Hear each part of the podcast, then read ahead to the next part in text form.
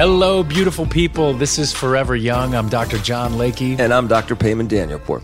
And thank you so much for following us. We really appreciate all the support. Uh, we love hearing from you guys and the questions that you've been submitting. Uh, and we're happy to answer any questions that you have.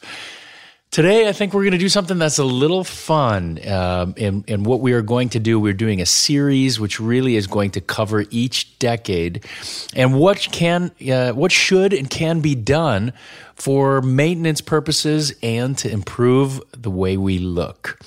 So uh, today we have a, a very special guest, and we have a young woman that's in her forties.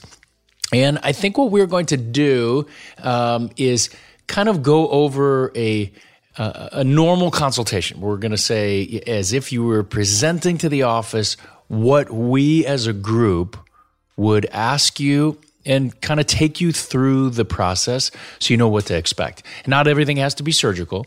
Um, so, generally, I always say, I like to start it off by saying that I love giving people options. There's good, there's better, and there's best.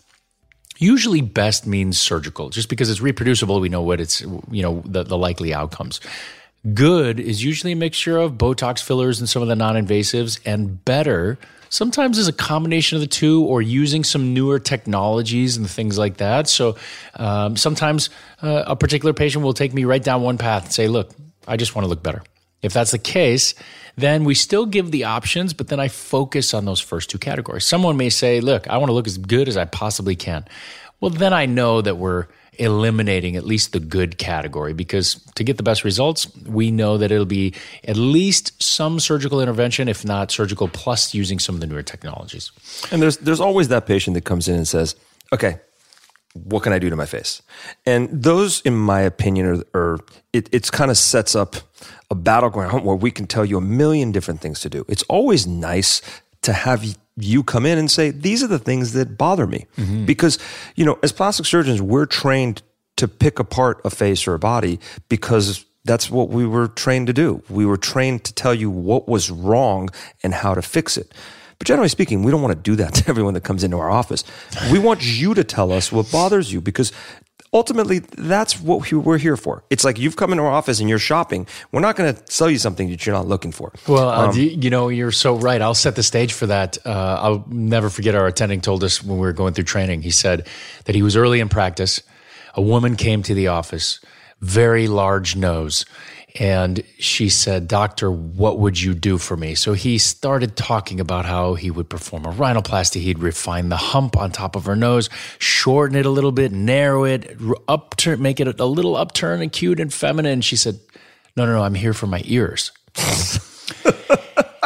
and he said that. it was uh, that was an aha moment where he said I will not lead with uh, or answer that particular question because it's a loaded one when you ask a plastic surgeon. So, and you remember you know, the famous, you know, the, the, famous phrase from the show Nip Tuck.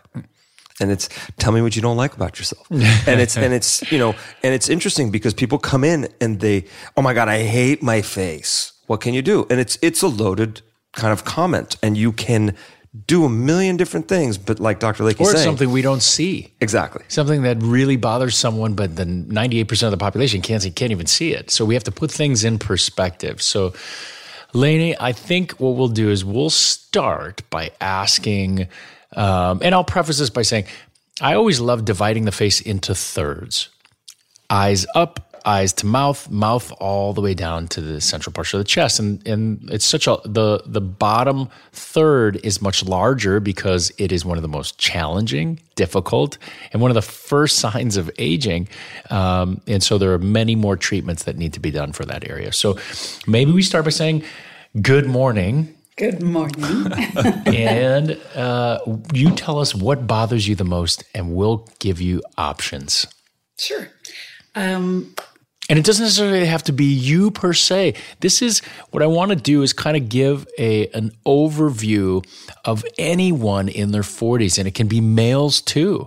It's things that we start to see. So when talking to your girlfriends or guy friends and they say, "Ah, oh, man, I look in the mirror, I don't recognize myself because of this." Mm-hmm. You tell me because you have great skin, and so not everybody has that. So, you know, uh, maybe we do more of a generic kind of, you know, what would bother the average person in their 40s, and then what we can do about it. You can you can also tell us if there's things that you've noticed over the last couple of years or Definitely. since you hit that number. I mean, these are all kind of arbitrary numbers each decade because people do age a little differently, and it depends on sun exposure and your daily habits, and if you've gotten any type of treatments, and how much skincare have you've used, and what your genetic kind of makeup is. So a lot of it really matters of how you started. Um, a lot of people are, you know, look at someone and say, "Oh my God, you look so great. What have you done?" And sometimes they don't do anything; they were just born that way. Um, Super agers. it's true, and and and you can actually be like, you know, ever since I hit forty, I saw this happen, or my brows are a little lower, or the corners of my mouth start kind of turning down. Again, each person's different, but you can also tell us those, and we can kind of tell you how we can counteract those. Sure. So I'm about to be 47, never had any work done, um, but I definitely am interested to see number one is sort of the drooping of the eyes. I feel like Mm-hmm. my eyes are getting smaller. And then the crow's feet here. Mm-hmm. Uh, what can we do about that? Maybe a little bit of the The under eye under area. eye area. hmm So there's that. Um, I got this weird discoloration. It's a white, like my skin has turned white. Pigmentation issues. And so, yeah. That's a bizarre thing. And then I would say, I think all of us, once we're hitting the 40s, you start to see that kind of like crepey business on your neck. Um, of course, I have this, you know, the thing between the brows, which Sure, we call them the 11s. You know, Yes. from frowning Yes. or from from really focusing. Um, so listen, these are great starting points. Um, you know, uh, maybe I'll I'll start with the top. You, you can work it in the middle. We can add from there. But um, when we look at the position of the brow, you know, it's so common for people to say, My eyes are getting smaller. They used to be my best attribute. And once we start to get into our 40s, we notice that the aperture, the opening of the eye, becomes smaller. The reason for this now we have multiple ligaments that attach.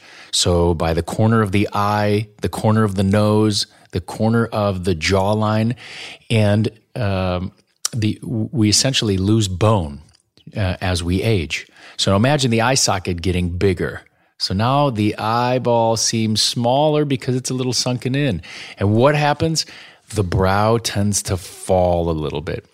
Um, you know, it's almost like you can imagine a, a, one of those sumo suits and you slowly deflate it. What happens is the outer aspects slowly deflate, whereas the central portion stays exactly the same. And that's how we age. The central portion of the face stays the same. We have ligaments that hold things into position, and then we age almost, uh, you know, depending on the side, a clockwise and counterclockwise aspect, where uh, we have that descent or atrophy. So when we're talking about the brow, so I'll say good, better, best.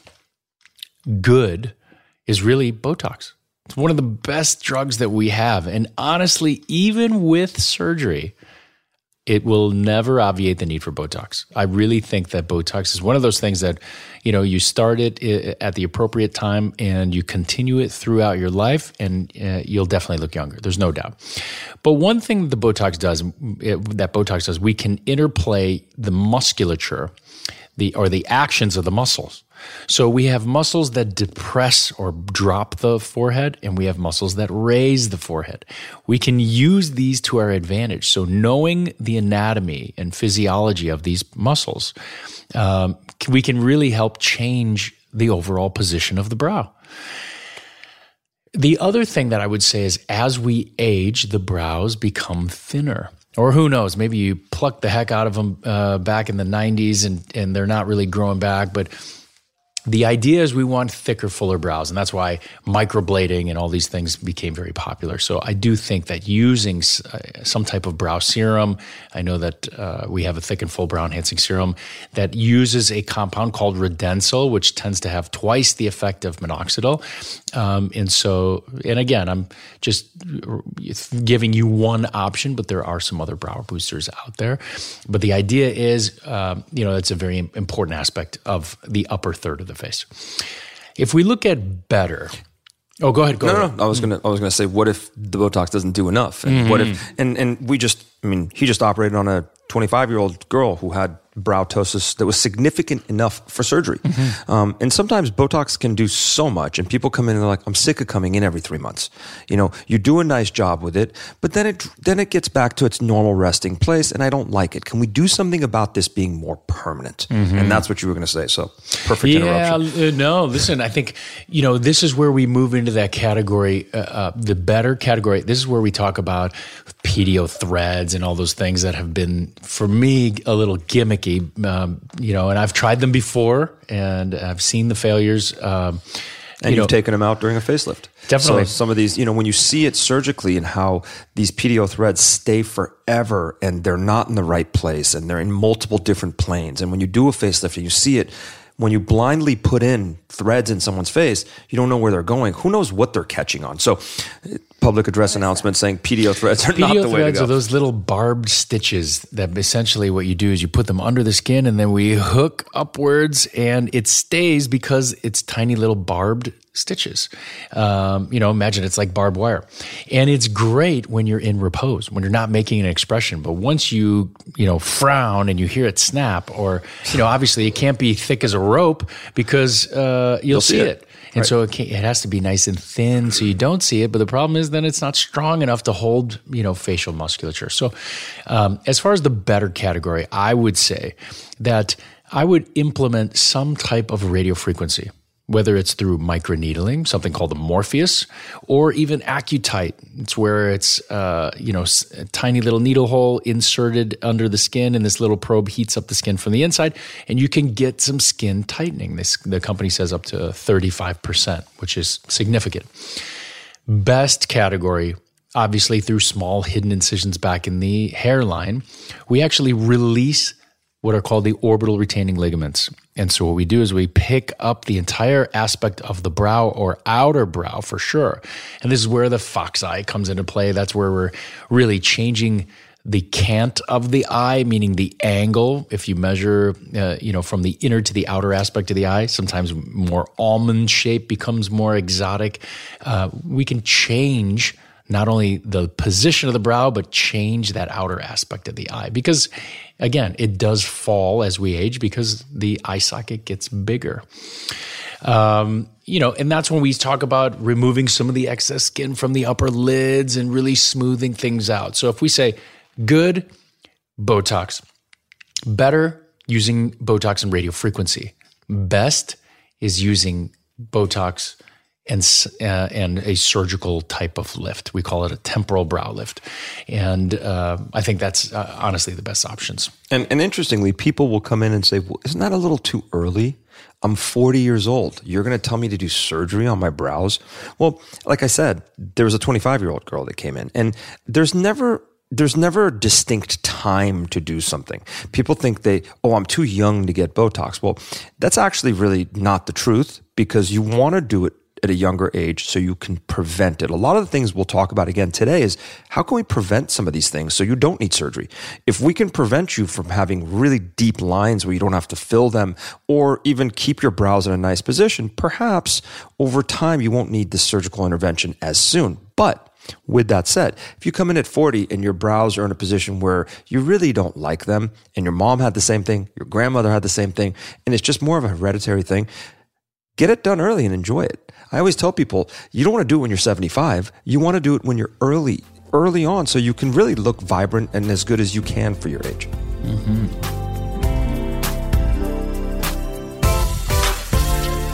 This is Dr. John Lakey at Forever Young. Hope you're enjoying the show. Dr. Danielpour and I will be back after a quick break.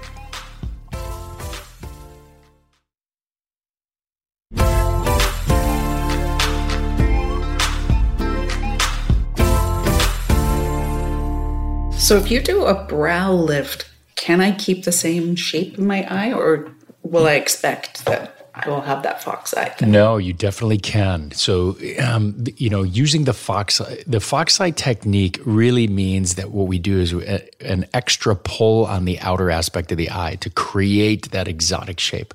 It doesn't have to be done. In fact, we can do a temporal brow lift really on the outside, and it picks up the outer aspect of the cheek. And you can even simulate that when you pick up the outer aspect of the brow, you see how your cheek uh, area is lifted ever so slightly. And so, really, we can get a, an adequate lift from that. Uh, and so it can be an, a, a, miraculous procedure. Recovery time on a brow lift? Usually about five to seven days. So I usually keep people wrapped up a little bit because uh, there is some swelling. I try to help uh, alleviate some of that swelling. And what I don't want is for swelling to lessen the result. Sometimes you swell so much you can snap stitches and do all kinds of things. So usually for about, you know, a week, even though people are feeling well enough after a few days, um, I usually leave that dressing on. Then when we take the dressing off, you see the position of the brows. Sometimes there's less movement than there would be normally just because we've bruised the muscles a little bit and the nerves that are in that area. And usually you should see a final result in four to six weeks. That's really what. And do I have to keep coming back to you like every year, like a little tune-up, or? no, it's a great question. Usually, when we do something that's surgical, so uh, you know, I'll take a step back. When we do something that's good, we know that you have to repeat it over and over and over and over. Better is similar but less, you know, frequent surgery is something that you want to do and have it last for, for many years. So, a brow lift, I would say, you know, on average, a facelift lasts eight to 10 years, sometimes even longer. A brow is always one of those tricky things. If you are concurrently getting Botox, the brow lift will last much longer. But um, I would say a brow on average is about five to seven years. And, and the reason for that is people are thinking, well, what do you mean? I'm going to do a, a, a, procedure and then still have to get Botox. It's because you want to take away the action of those muscles that are pulling the brow down. Mm-hmm. So if you can do that, then everything is going to last a lot longer because you do. You have agonist and antagonist muscles. Some are pulling one way, some are pulling another way. And if you are a, a real experienced injector and you know really what to target, um, that brow lift can last. And, and, and I agree with Dr. Lakey. Most of the procedures that we do as plastic surgeons, especially um, where they have to do with some sort of lift, whether it's a facelift or a breast lift or any type of lift, normally the number we give is about 10 years. So some people longer, some people shorter. But 10 years is that magic number where you may need to have a little bit of a touch up. May not doesn't have to be a full revision, but it may need a little tweak just to keep you because and the big and the big thing is and why we're even discussing this and why each decade changes is you lose a little bit of collagen and elastin by 1% a year. And that makes you know every year and as we get older it compounds. If you really think about it so everything tends to drop a little bit more and we want to keep up with it Definitely. That's, you know, the reason why some people can get such longevity out of surgical procedures is because exactly that. They do maintenance. And uh, it doesn't mean surgical, but that's when you go back to using some of the good and better things to help maintain. If you continually lose collagen, again, it's like losing, I've said it before, you lose the reins of the horse, everything starts to fall. And so, does a brow lift help the crow's eyes got over here? Well, it does. So, you know, and listen, crow's feet are really a combination of things. It not only are little wrinkles that form because of the contraction of the muscle. So imagine squinting your eyes, or if you're weightlifting and you're pushing really hard, you know, you get those wrinkles that eventually set on the outer aspect of the eye. The second reason is because the brow falls. And if the brow falls, there's a transition zone right there. So it gives one or two big lines with that we call lateral hooding. Um, and that's why the, the aperture opening of the eye tends to look smaller and smaller and smaller. So when we do lift that, it opens the aperture of the eye and smooths out the crow's feet. Now, it doesn't take away the mechanism of action of the muscle. So it's still going to contract and pull and pull and pull. That's where Botox becomes important. And it's interesting because everyone's a little different. So when you talk about Botox and, and when you want to start ideally in your 20s sometime so you can really halt the progression of those lines so those lines will not become worse over time you'll just keep them at bay pretty much Now, the amount of Botox we put in for each individual is really different. So some people have much stronger muscles. When you squint, you may not form really bad crow's feet, but when I do, it's much deeper. Men tend to have much stronger muscles, so you have to put a little bit more Botox. Um, generally, the rule of thumb, and we did a whole podcast on Botox, so we're not going to go into it too much, but it's every three months, every three to four months, and it all depends. Dr. Lakey needs it every month and a half because he blows through it. His metabolism's a little faster. Whereas for me, it lasts a lot longer. So each individual is very different. And I think going to a, a practitioner that understands that and says, I'm going to treat you differently than I'm going to treat the next person is what's really important because we don't want everyone to look the same.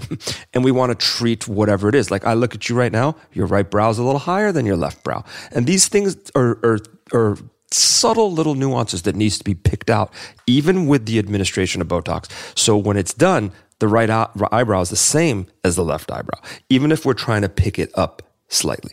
So, with the same thing you said before with the upper third of the face to treat the wrinkles in the middle or the crow's feet or even the forehead lines, honestly, the best way to go is Botox. Start early. There's nothing wrong with it in your 20s. Nothing's going to happen. It's not poison. We already discussed all this.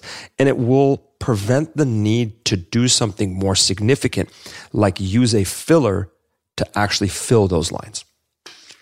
So now, yeah. Now uh, you know, working down uh, to the mid aspect of the face. So um, when you know, one thing that you had mentioned is pigmentation changes.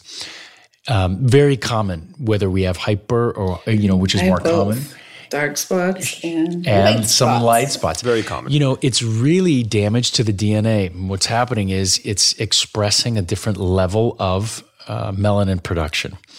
Now, uh, the other combination, you know, we've got, you think, melasma, which is hormonally based uh, pigmentation.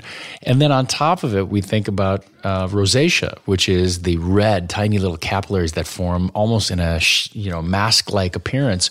Um, these are essentially different problems that need to be treated differently. Absolutely. So let's say if we just speak pigmentation, I would say uh, you know, one of the things that we can do, um, you know, again, is we can look at evening out skin tone. So if we look at good, um, obviously we want to put regular facials in there just because you want to keep the skin as clean as possible because uh, more breakouts that you have lead to inflammatory processes and that leads to pigmentation. Inflammation equals hyperpigmentation. What would you say is the good facial schedule to uh, listen, I would say if you could do one once a quarter, that would be phenomenal. You know, listen, some people can do them uh, uh, once a month, but if you could do it once a quarter, I think to keep and then you maintain at home using an adequate skincare regimen. So let's say good is going to be your skincare regimen that's going to have really three things. And I've talked about these before. One, vitamin C serum whether it's in a cream form, oil form, whatever it is. Uh, but vitamin C in its uh, in its form tends to brighten the skin and even out skin tone. Second thing, you want a decent moisturizer just to protect the skin. And last thing, a retinol type of solution at night um, because that will help cellular turnover. So that would be in the good category, get you getting you on a uh, a good regimen. Let's say you have a little more pigmentation. Um, staying in that same vein is when we start using things like uh, other brightening agents, kojic acid. Some people will use, uh, you know, hydroquinone. Um, you know, we use something that's called Triluma, which is a mixture of retinol, hydroquinone, and a little bit of a steroid, and that alone will help uh, even out the skin tone. If we move to the better category, that's when we start talking about using uh, you know things that you have to repeat over and over. That's the Pico Four laser. That is uh, you know something that is used to treat both the redness from rosacea as well as hyperpig. Uh, sorry, uh, the, the, redness from um, from rosacea is really with an IPL, intense pulse light, but the Pico Four can use uh, you know multiple different wavelengths to reduce not only redness, but also the dark pigmentation. The best category is going to be something that's obviously got a lot more downtime. And so that's when we start talking about using, uh, you know, croton oil peels, fractionated CO2 laser. These are all things that, you, listen, you, you look like you're in a house fire for a week. But the idea is that it resets the skin and then you can maintain it from there. So again, good, better, best. We slowly work our way up the the ladder eh, as far as invasiveness and the amount of downtime. But there are options. Uh, you know, again, if you if you have severe pigmentation and you just don't have the option for downtime, that's when you move back to the better category and just know that if we use the Pico 4 laser, you're going to probably have to do it seven times, eight times, but it will reduce the pigmentation of the skin. And also remember what's causing it for most people. So again, prevention is key. So everything that, that Dr. Lakey will talk about how to treat it, I'll, I'll kind of say if we prevent things, then we don't have to treat them. Now, some of these things, they are hormonally mediated and we can't do anything about. But the other thing is the sun. And if we use an adequate sunscreen from when you're very young. I mean, this has got to be, and, and I know that parents really are obsessive with with putting sunscreen on their on their children and babies and kids. And but once you get older, you're like laying out with baby oil on you. Now things have changed over the years, but the reason for hyperpigmentation, the number one cause, is always sun exposure. So with the the proper skincare that Dr. Lakey's talking about, add a sunscreen. Always have one. Put one in your car. Take one with you wherever you go and continually reapply because once you get the sunspots, they're much harder to get rid of them.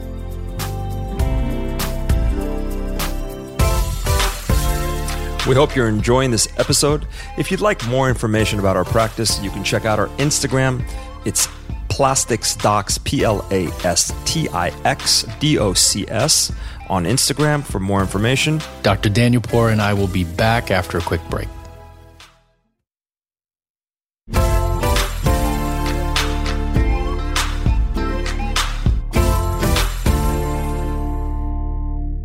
So the last thing that you kind of talked about was in the lower category. You know, the interesting part is that uh, when we look at what we call the perioral region, just the area around the mouth, it's so important, but imagine it's tethered. It doesn't move because it's tethered around where the teeth are, whereas the rest of the face falls around it. So even a facelift does not attack anything around the mouth. So this is where, um, you know, again, good, better, best. Good, I would add a, a decent lip plumper you know, something that's going to cause a tiny little bit of inflammation. I'm wearing yours right now. I love yeah. it. All right. The best. You look great. yeah, listen, I think, you know, it is one of the uh, the options uh, uh out there. Beverly Hills MD has a, a lip plumper. And, um, you know, the idea is there are several others out there. Some use, you know, bee venom and all kinds of things to help with inflammation. Ours uh, does not. But, uh, you know, you can choose which one works best for you. And it's but, much easier than getting your lips injected. And that is a great option to help with some of the fine lines around the mouth. Better is when we add lip filler. And so that's obviously minimally invasive. We add uh, along Cupid's bow. Sometimes we can even fill in some of the deeper lines, but in our 40s, usually they're just starting to form. So, um, that, you know, I think best category, that's where we start using a combination tiny little bits of Botox along the upper lip and then I would do a CO2 laser because what we're really doing is you're blasting that skin and it does two things. It really takes off some of the dusty layers of the skin and then it's almost like aerating a lawn. It pokes holes in the lawn and grass grows. This pokes microscopic holes into the skin and collagen grows. So once you can thicken up that skin, the entire uh, perioral region looks better. So, I, what if you don't heal well? I don't heal well, so that sure last procedure sounded like I might not. Definitely. Well. well, that's when I would go back to something like you know again we move back to that better category, which is the Pico Four laser. I can actually uh, there's a fractional portion of the laser where I can resurface the skin, and uh, there's zero downtime. You get a little red. Now again, you have to repeat it when there's minimal downtime. You have to repeat it over and over and over. So if you plan on doing ten of those you know, maybe you do it every two weeks for, uh, to, you know, for five weeks. uh, sorry, maybe you do it every uh, two weeks and you'll do that 10 times. Um, the idea is that it will slowly resurface the area around the skin and it'll give you a, a result that's, you know, uh, not necessarily comparable to a CO2 laser, but it can be pretty close. And one of the one of the big complaints is that the distance from where the bottom of the nose is to the lip has gotten longer, mm-hmm. and that's and that happens, and and, and it's something that happens with aging, and and that's why now a lot you hear this in the news a lot, and a lot a very kind of new in vogue procedure is something called the lip lift, um, and the lip lift is is basically putting an, a scar inside underneath your nose, hidden in the crease of your nose, taking skin away to make that distance from your lip to the bottom of your nose shorter, but also having you have more lip show. So your lips are actually more pouty. Now, I don't do the procedure Dr. Layke does. Um, it, it, it's it's fairly a, a, a, common procedure nowadays, but it does leave a, a pretty big scar under the nose that sometimes, like you just said, if you don't heal well, that is a disaster. Mm-hmm. So there are other ways of kind of like Dr. Layke said, and he just kind of he took it right out of my mouth. I like putting a little bit of tiny little bit of Botox on the lip to have it flip up. It's called the lip flip, and also putting a little bit of volume in because you lose volume at the same time. So using the the Botox to kind of take away the muscle from pulling it, and then adding a little filler to get rid of the wrinkles and puff up just enough. Now, we're not making your lips huge because that's, again, not our style and at least most of the people that come see us, but just giving you enough volume so it looks your your lips are more rejuvenated just because we lose volume. The other thing is hydration, and I'm going to just kind of bring that up is people don't realize we are made of water our bodies are really all water and we don't drink enough. So if you notice on days that you hydrate more, your lips will be plumper, your skin will be more vibrant, you will be just in general feeling better. So one thing I say is just hydrate. Hydrate a lot as much as you can because the drier you are, the more you feel kind of like a raisin instead of a grape. Mm-hmm. So maybe now we'll work down to the lower category. And you had mentioned earlier, you know, kind of the crepey skin of the neck. That's you're right. In in our 40s, that's when we really start to see it, um, and it can be one of the first telltale signs of aging. And it's not necessarily that we get jowls in our 40s, although that can happen. Um, the idea is that the neck skin just appears thin, and we have those horizontal lines that occur because we've flexed so many times, and and sometimes that nice clean jawline we used to have. Now, when we pull on the skin a little bit, you notice that it doesn't spring back as fast as it, it originally had. So, good, better, best. Now, this is where good actually will have a minimally invasive component. And the reason why is because the neck is one of the most challenging areas on the face, and there are little treatments uh, that actually work, or few treatments that actually work.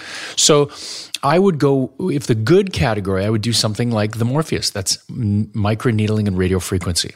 We do need some type of tissue trauma combined with heat to tighten that skin. There's no other way that we're going to get, uh, you know, a great result. Obviously, um, you know, we think about skincare and using some, uh, you know, bio-lifting type agents. Uh, you know, there are several skincare lines that have some of those, um, but the idea is, you know, that tightens and it also has some active ingredients that will help long term. But really, the immediate effects are relatively temporary. That's why I think the good category you would start moving into doing, uh, you know, that microneedling. The better category, that's where we use uh, a little more minimally invasive technology uh, called FaceTite. AccuTite and FaceTite are all radio frequency that through small incisions heat up the skin from the inside that's where we can get up to a 30, 35% skin tightening. And it's pretty significant. Um, best category for people who really, uh, you know, have premature aging and neck skin is crepey and we see you know if you're re- relatively healthy and you can see your what are called platysmal bands those are two sheet like muscles that attach from the jawline down to the clavicle um, and sometimes they separate as we age you see those two lines right down the middle Botox is one of those things that can help those, but if it doesn't, then in that best category, we have to look at doing a neck lift. And uh, obviously, hidden incisions where we tie up those muscles like an internal corset centrally. And then from the outside, we really, uh, through hidden incisions, uh, really tie up uh, or tighten some of the musculature from the outside, really recreating that jawline that we had when we were 25. Um, now, is it too young to do it in our 40s? Uh, you know, I would say the average age, believe it or not, for face and neck lift is probably 52. Um, and the youngest I've ever done is probably 45. And although not very common, some people age differently. And the idea is you have to imagine you are slowly losing collagen. Now, would you rather undergo a procedure when you've got as much collagen as you can uh, or as you have? Or do you wait till it's completely depleted and you have to pull as hard as you can? I, you know, for me, I think I would rather go with something a little earlier so I, I can use the collagen that I have for longevity. And so, uh, you know, that's, uh, you know, people always ask me, am I too young to undergo this procedure? Listen, an ethical board certified plastic surgeon will not operate on someone who doesn't need a procedure. But if most you see most of most of ethical, ethical. Um, but if you do see that you you will achieve a, a you know a beneficial result, um, you know then the patient becomes a candidate for it. So I would say in the beginning, if you can, any type of microneedling, um, you know, uh, can really help tighten some of that skin. If we have a little more laxity, that's when we move to AccuTite or FaceTite. And then obviously, if it's severe enough laxity or we really need to change something, that's when, uh, you know, the, the neck lift itself will help. And, and one of the points he made that was great is, is Botox in the neck. Um, Botox in the neck is not something that, that's widely discussed, and it's not something that a lot of people really may, may even know what what Botox in the neck is for. But one of the main complaints people come in, they say, "Oh my God, look at these lines that I have." Vertical, not horizontal. Now, people talk about the horizontal lines because their neck goes basically gets bent, and you see those. The vertical lines are like Dr. Layke, you just said, they're just a sheet like muscle that over time separates and they become platysmal bands. It is one of those just awful signs of aging that people just hate. Most of the time, it's in older people. Some people that have a very sculpted neck, you will see them earlier. Now, instead of having to do a major procedure because they don't have skin laxity, just by putting Botox in these muscles, it'll really decrease the appearance of them. And you can do that for years and years and years and avoid needing anything as long as the skin isn't lax. So it's a really good combination um, to discuss with your practitioner, whoever's injecting you. And if, if you have those bands, to just get, put a little Botox in there. Even if it's early on in your 30s, 40s, it'll prevent you needing something, hopefully later on. Does Botox help with the horizontal lines? The horizontal no? lines are better. Realistically, they're better to put micro filler, tiny amounts of filler in there. Even that, to me, filling very small lines of the face I am not a huge fan of. You can do it, and I've done it before, and I know Dr. Layke has as well. It's always better to use some of the non invasive treatments he's talking about, like microneedling or Morpheus, to produce some of your own collagen to fill those lines because it looks a lot more natural. Because if that filler looks obvious, it, it doesn't look good, right? So, sure. Sometimes we even use what's called nanofat. We take your own fat, process it, um, you know, through a special mm, uh, little instrument, and then we inject underneath, and we use it for its stem cell regenerative uh, capabilities. And so that's something else that can help, but it's more of an adjunct along with either radio frequency or some type of tightening lifting effect. Is there anything else that you, you would recommend? Us. What else bothers well, you? No, that, I thought it was really interesting. I've looked at my face for 47 years ish, and I've never noticed that I had different levels of eyebrows. Well, the interesting, yeah, the interesting part is that we're all two pieces that fuse in the center. And so each one of us, you know, we have this Vectra 3D imaging machine, and I can, the computer will split a line right down the middle, and it'll create two lefts and two rights, and it shows your, you know, where you're at plus those two new images. You're three different people. I mean, it's amazing. And that's why the more symmetric we are, a lot of you know, those people become supermodels because we are drawn towards symmetry. That's all it is. My only um, advice or comment to anyone that's listening is prevention is key. And Botox is prevention. Okay. So, number one, obviously stay out of the sun. We all love the sun. If you're going to go in the sun, wear sunscreen. Good skincare regimen, like Dr. Layke talked about, is essential. Whatever brand you use, make sure at, when you're in your 40s, add a retinol. It's necessary. You need cellular turnover. What about Retin-A? Retin A is the same thing. It is? So retinol, yeah. So I thought Retin A is Retin-A, you needed a prescription? Accutane. That's different. And- with, and- with, retin-A, and- with retin-A, you need a prescription depending on the strength. Sure. So depending on the strength of the the retin-A, um, you do need a, a, a prescription. Uh, and it's you know But they do the same thing, ish. Technically, um, you know, the higher the dose, the more, the stronger it is, obviously. Uh, it's just like any type of cream. We can make, you know, when you compound it, if you make it stronger, it's going to have a little more effect. You're going to be, your face is going to be a little more red. You're going to peel a little bit more. So it, it comes with the downtime as well.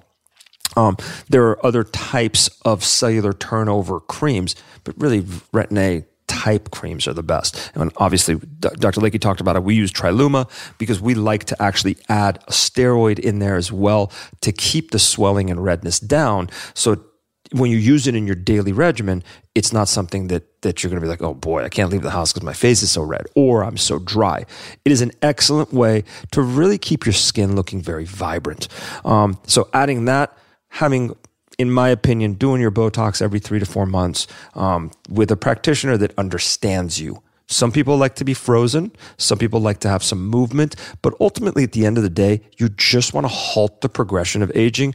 And then, like Dr. Layke talked about again, throw in some facials. We like using a hydrofacial. There are estheticians that do their own facials. And these are ways to clean the face, hydrate the face. Very important. Again, like I talked about before, hydration of the face is really is equally important as anything else. And then over time, adding something like a microneedling or a Morpheus, something that's going to increase collagen. So cellular turnover, increase collagen, and prevent wrinkles and sunspots. And I think you're going to just go into your 50s and 60s looking as beautiful as you are. Thank you. Well, listen, I think, uh, you know, as a brief overview, you know, Dr. Danielpour talked about using Botox. Uh, You know, we want appropriate skincare regimen, you know, and, and obviously for each of the decades, we had talked about maintenance and microneedling and things like that. Once we get into our 40s, that's when we should start thinking about using some radio frequency uh, because that's really going to help tighten some of the skin and force collagen uh, production. And later 40s is when we start thinking of potential surgical procedures only because you have enough collagen where you will uh, achieve longevity using some of these procedures rather than waiting till you're 75 and undergoing. It's a much more drastic change. And uh, sometimes it doesn't um, last as long because we lack the collagen. So, uh, hopefully, that was educational. uh, And Thank uh, you so much. You know, on the collagen, do you think I should be starting some kind of a supplement with collagen or Listen. bone broth or I always say, uh, you know, there is, I always believe that by taking collagen, certain types, that it will only help the your skin quality. Um, there's there's limited data to show uh, that it actually improves collagen production. However, it's an extremely hard study to do in humans, and so uh, you know there is one study that shows that there uh, appears to be a benefit. So for me, if there's a study that that's looking uh, positively uh, in that direction, I'm gonna I'm gonna go with it. So I always recommend doing that. The beauty is there's no harm to it as well. So people people always ask, "Oh my god, if I if I take this something?" No, you can take collagen. It's nothing is going to happen that's going to be harmful to you. You may not see your skin get significantly tighter, but again, that's not the way it's supposed to work. You're just trying to add a little bit so it boosts a little bit of your collagen in your body. All right. Well, listen, thank you for listening to us. Hopefully, it was educational for you out there as well. Please uh, hit the subscribe button and uh, feel free to email us with questions. Once again, this is Forever Young. I'm Dr. John Layke. And I'm Dr. Payman Danielpour. You can listen to us on the iHeartRadio app, Apple Podcasts, or anywhere you listen to your podcasts. From iHeartRadio, Forever Young is a Cavalry Audio Golden Hippo production. We are produced by Brandon Morgan, Josh Windish does our editing and mixing. Payman and I serve as executive producers along with Dana Brunetti and Keegan Rosenberger.